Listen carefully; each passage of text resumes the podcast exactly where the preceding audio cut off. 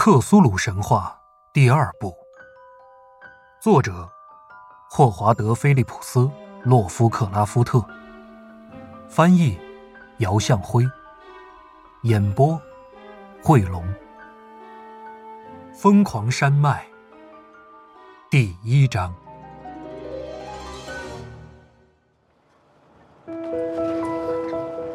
科学家拒绝在不明原委的情况下。听从我的建议，因此本人只得打破沉默。这场筹划中的南极探险，将广泛搜寻化石、大规模钻探和融化远古冰盖。吐露反对理由已经违反了我的意愿，因为我的警告很可能仅仅是徒费唇舌，所以我就更加不愿意开口了。尽管本人必须公开真相，但引来质疑，亦是无可避免之事。然而，若是非要剔除看似荒诞和难以置信的内容，那我也就没有什么可说的。从未公开过的普通摄影和航拍照片，能够成为有力的证据，因为它们清晰生动的令人胆寒。可是。照片的拍摄距离都过于遥远，足以进行巧妙的后期篡改。墨水画容易被视为显而易见的欺诈，虽说艺术专家应该会注意到所用技法的怪异，并为之困惑不已。归根结底，我必须依靠几位科学领袖的判断和立场。一方面，他们的思维足够独立。在衡量我提供的资料时，能够以其恐怖的真实性或借鉴某些难以理解的原始神话集合。另一方面，他们拥有足够的影响力，可以阻止探险界在那片疯狂山脉区域贸然开展过于野心勃勃的计划。一个非常不幸的事实是，我本人和同僚只是相对默默无闻的人物。背后只有一所普普通通的大学，在牵涉到怪诞离奇或饱受争议性的事情上，几乎没有发言权。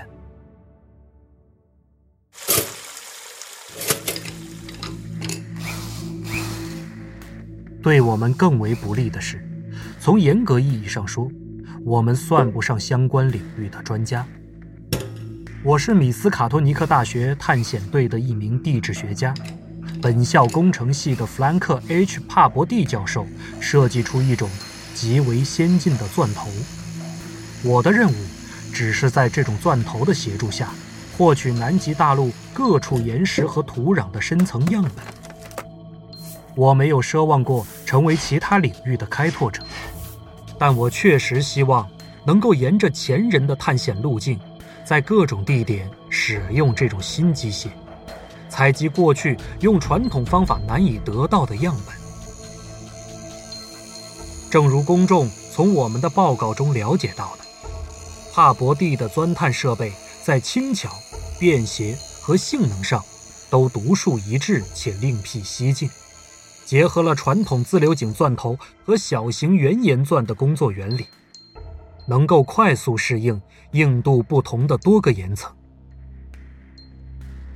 钢制钻头、连接杆、汽油引擎、可拆卸的木架、爆破器材、绳缆，用于移除废渣的螺旋钻和长达一千英尺的五英寸口径分解组合管道，再加上必不可少的附属设备——三架七条狗拉的雪橇，就能拖动。这都要归功于大多数金属部件巧妙地使用了铝合金。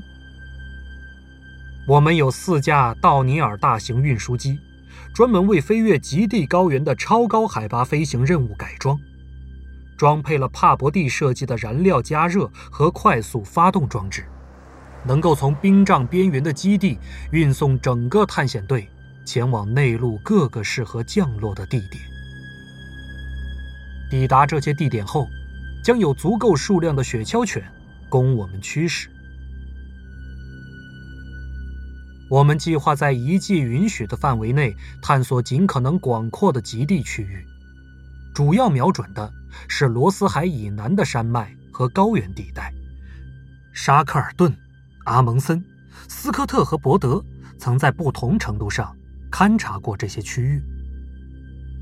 我们打算频繁更换营地，驾驶飞机跨越足够长的距离，前往地质特征明显不同的地点。希望能够钻取出数量空前的研究材料，尤其是过去鲜有发现的前寒武纪地层样本。我们也希望能够获得尽可能大量和多样化的上层化石岩。尽管这片荒凉的土地现在只有寒冰和死亡，但它的原始生命史对我们了解地球的过往极为重要。众所周知，南极大陆曾经处于温带甚至热带，布满了各种各样的动植物。如今，却只剩下第一海洋动物、猪形纲生物和北海岸的企鹅。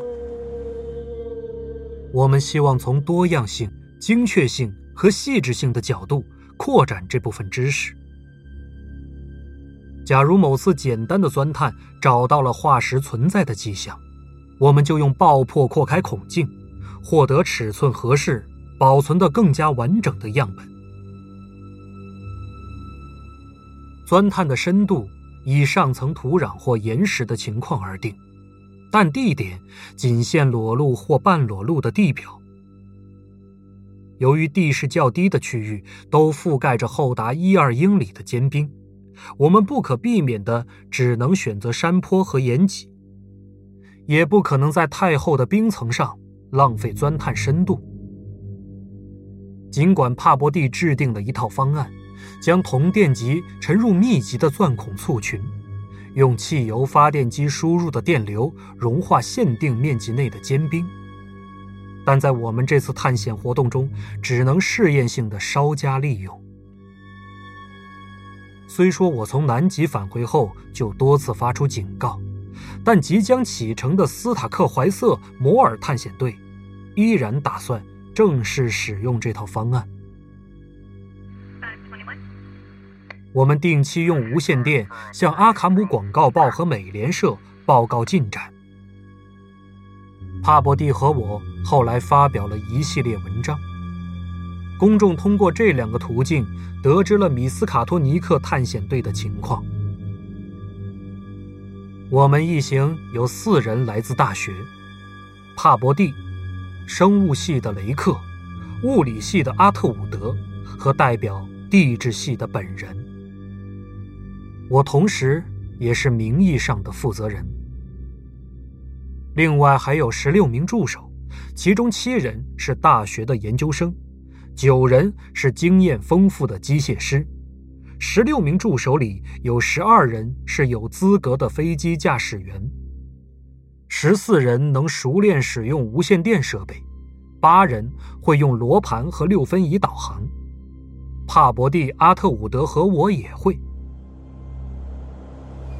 我们还有两艘舰艇，都是木质的前捕鲸船。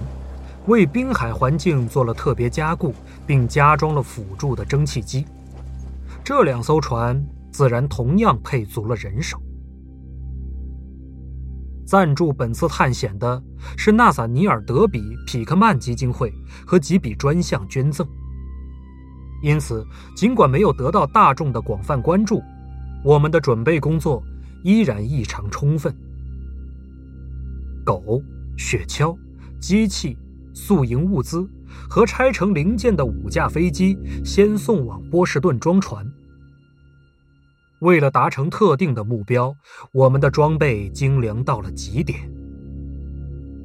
近些年，有许多格外卓越的先驱者前往南极，我们在补给、饮食、运输和营地建设等各方面都受益良多。这些先驱者不但数量众多。而且声名显赫，因此我们的探险队尽管准备充分，却几乎没有引来任何注意。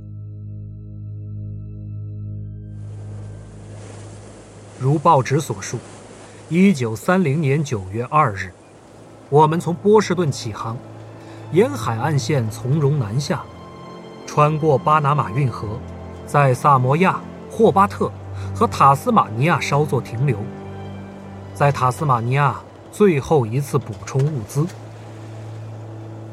探险队的成员都没有来过极地，因此完全依赖于两位船长的判断。他们都是南极海域的捕鲸老手，一位是 J.B. 道格拉斯，负责指挥双桅船阿卡姆号，并担任海上队伍指挥官；另一位是格尔格索芬森，负责指挥三桅船米斯卡托尼克号。我们离开人类居住的世界。太阳在北方的天空越沉越低，在地平线以上停留的时间也越来越长。在南纬六十二度，我们见到了第一批冰山，它们状如平桌，边缘陡峭。当离南极圈越来越近，浮冰给我们带来了不少麻烦。十月二十日。我们进入南极圈，船上举办了趣味盎然的庆祝仪式。穿过热带后的漫长航程之中，越来越冷的天气令我苦恼，但我努力振作精神，准备迎接未来更严酷的考验。奇妙的大气现象屡次引得我沉醉，其中包括栩栩如生的海市蜃楼，遥远的冰山。变成了巨大的、难以想象的城堡墙垛。两艘船推开浮冰，我们运气很好，浮冰既不多也不紧。最后，在南纬六十七度、东经一百七十五度，重新进入开阔海域。十月二十六日早晨，南方出现了一道强烈的所谓“地闪光”。不到中午，我们激动地看见一条巍峨雄壮、白雪覆盖的山脉，它占据了正前方的整个视野。未知的大陆，冰封的神秘死亡世界，我们终于见到了它的边缘。前方的山峰，无疑就是罗斯发现的阿德米勒尔蒂山系。我们眼下的任务是绕过阿黛尔角。沿维多利亚地的东岸，前往南纬七十七度九分，厄瑞波斯火山脚下的麦克默多湾。计划是在那里建立基地。最后一段航程充满奇景，激起我们无穷的幻想。雄伟而贫瘠的神秘山峰始终耸立于西方，太阳在正午时分低垂于北方。午夜时分，则紧贴着南方的海平线，将朦胧泛红的光线洒向白雪发蓝的冰块与水道和裸露的小片黑色花岗岩山坡。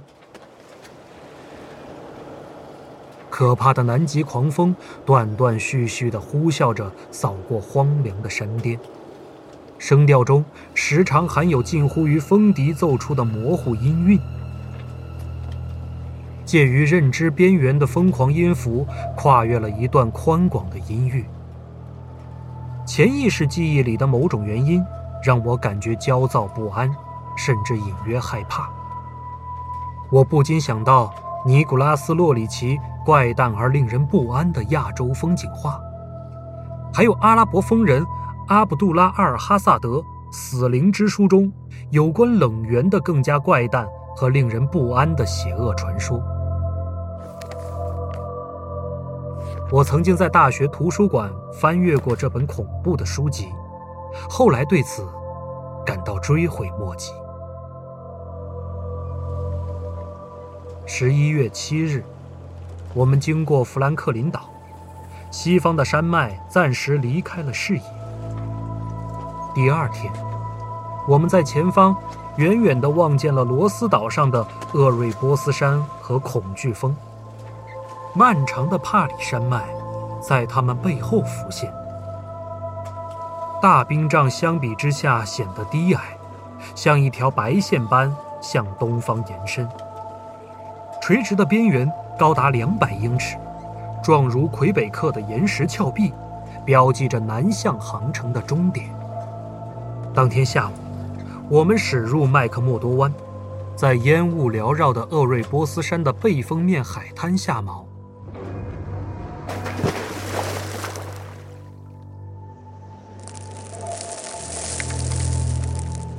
熔岩堆积的山峰直插东方的天空，海拔约一万二千七百英尺，仿佛日本版画中的富士神山。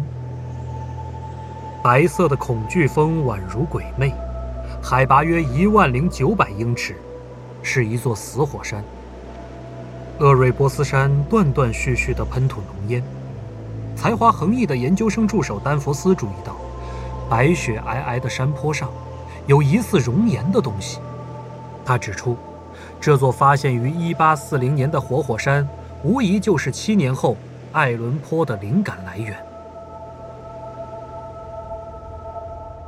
无休无止翻涌的熔岩，硫磺洪流从亚内克峰滚滚而下，在极地那极端的气候之中，它们沿亚内克峰流淌时的呻吟声。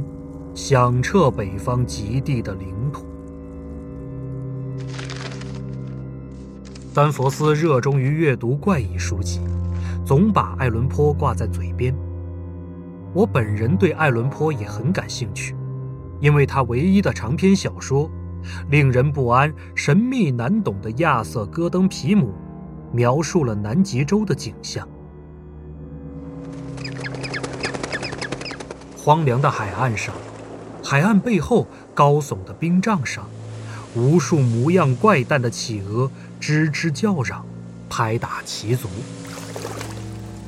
海面上能见到许多肥胖的海豹，有些游来游去，有些躺在缓缓飘动的大块浮冰上。午夜过后不久的十一月九日凌晨，我们坐小艇。艰难地登上了罗斯岛，从两艘船各拉一根缆绳到岸边，准备用滑车和浮筒卸下装备。尽管先前的斯科特和沙克尔顿探险队都选在此处登陆，但我们第一次踏上南极土地时，依然心潮澎湃，百感交集。我们在山坡下风洞的海滩上搭建了临时营地。不过，指挥中心还是设在阿卡姆号上。我们卸下钻探设备、犬只、雪橇、帐篷、口粮、汽油罐、实验性的融冰装置、传统相机和航拍相机、飞机部件和其他装备。除了飞机上的无线电。还有三套便携式无线电收发器，能够在南极大陆上有可能造访的任何一个角落与阿卡姆号上的大型收发器取得联系。船上的无线电收发器能与外部世界联络，向阿卡姆广告人设在马萨诸塞州金斯波特角的大功率电台发送新闻稿件。我们希望能够在南极的夏季内完成预定任务。假如无法做到，就要在阿卡姆号上过冬，在海面封冻前派米斯卡托尼克号回北方，获取下一个夏季的补给。新闻媒体已经报道了我们初期的工作，我在此就不详细描述了。我们登上厄瑞波斯山，在罗斯岛上。成功的完成了钻探作业。帕博蒂的设备达到了无与伦比的速度，遇到厚实的岩层也不在话下。短暂的测试了小型的融冰装置，冒着危险将雪橇和物资送上冰杖。终于在冰杖上的营地里装配起了五架大型运输机。登陆队伍包括二十个人。和五十五条阿拉斯加雪橇犬，健康状况良好。不过迄今为止，还没有遭遇过真正毁灭性的寒潮和风暴。最重要的一点，气温始终在零度和二十到二十五华氏度间徘徊，而新英格兰的冬季早已让我们习惯了这个级别的寒冷。冰杖营地是半永久性的，用来存放汽油、口粮、炸药和其他补给。在五架飞机中，只有四架用来装载探险物资。第五架与一名飞行员、两名船上人员留守储藏基地。万一另外四架飞机全部失踪，他们依然能从阿卡姆号来接应我们。晚些时候，等不再需要所有飞机运送装备之后，我们将派遣一架或两架，承担储藏基地和另一处永久性基地之间的往来交通。这处基地位于南方六七百英里之外，比尔莫德尔冰川另一侧的高原上。尽管以前的探险队都提到过高原上会有骇人听闻的狂风和暴风雪，但出于财力和效率的考虑，我们依然决定碰碰运气，不再设立中转站。无线电发送的报告已经描述了那场扣人心弦的四小时不间断飞行。十一月二十一日，我们编队飞越高耸的冰架，庞大的山峰在西方拔地而起，无法言喻的死寂回应着引擎的轰鸣声。风没有带来多少麻烦，无线电罗盘指引我们。穿过一片能见度为零的浓雾，飞到南纬八十三度至八十四度之间，壮观的隆起在前方隐现。我们知道探险队已经来到了比尔德莫尔冰川，全世界最大的山谷冰川。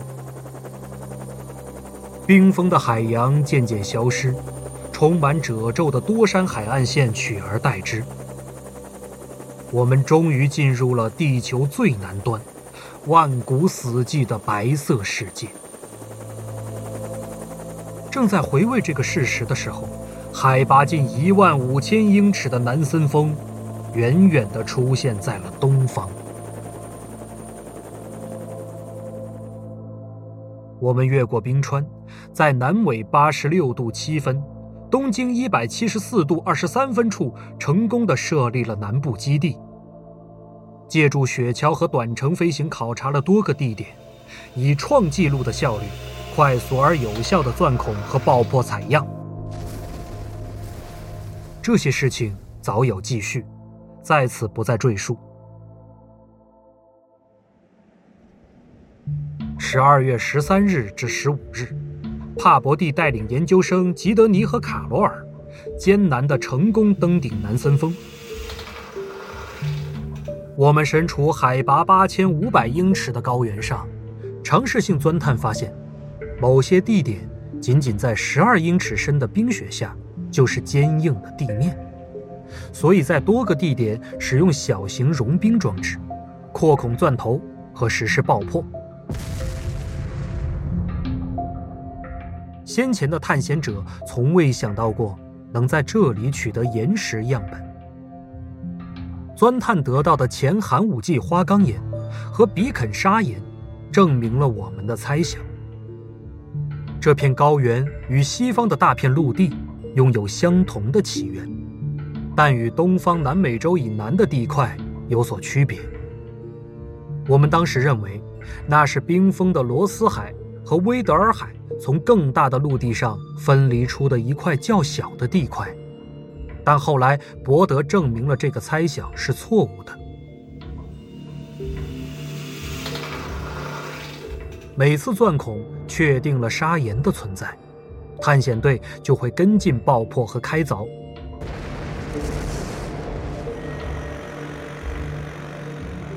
我们发现了一些非常值得研究的化石痕迹和残骸。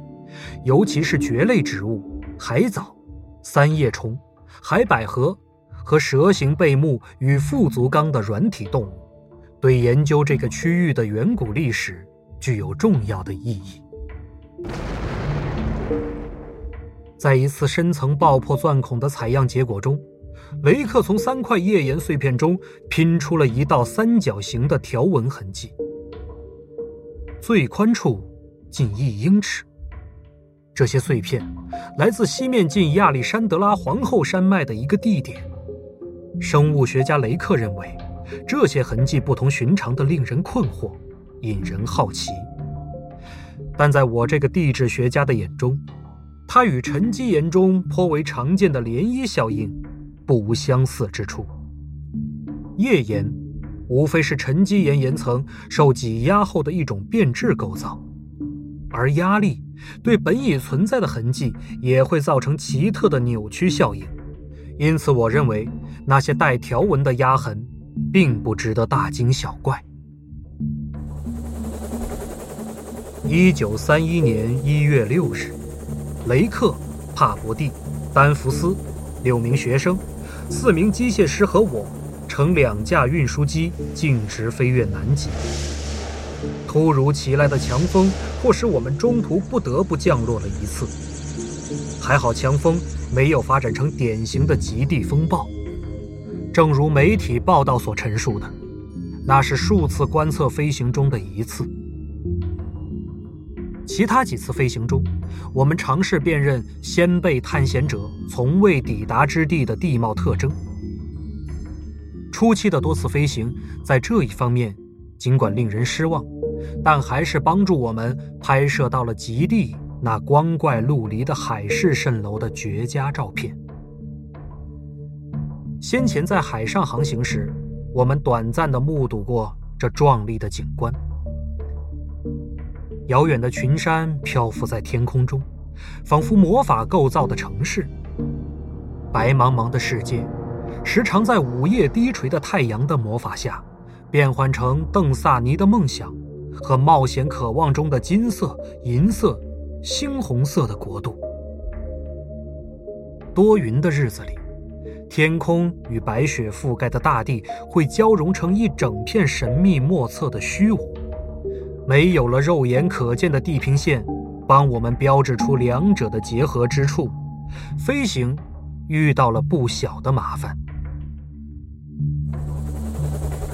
最后，我们决定执行原先的计划：四架运输机向东飞行五百英里，在我们错误地认为属于一块较小陆地的区域新建一个次级营地，想在那里获取用于对比研究的地质学样本。队员的健康保持得很好，酸橙汁有效地补充了罐头和腌制食品缺乏的维生素。气温通常位于华氏零度以上，我们做事时不需要裹上厚实的毛皮外套。时值仲夏，假如抓紧时间且胆大心细，就有希望在三月结束工作，不必在寒冬中熬过极地的漫漫长夜。我们遭遇过几场从西方刮来的猛烈风暴。但阿特伍德发挥出高超的才能，用厚重的雪块搭出简易的飞机棚和防风墙，加固了营地的主要建筑物。我们的好运气和高效率简直到了不可思议的地步。外部世界当然知晓我们的进展，也听说了雷克那怪异而顽固的坚持。他主张我们向西做一次徒步勘探，然后再决定要不要大动干戈搬进新的营地。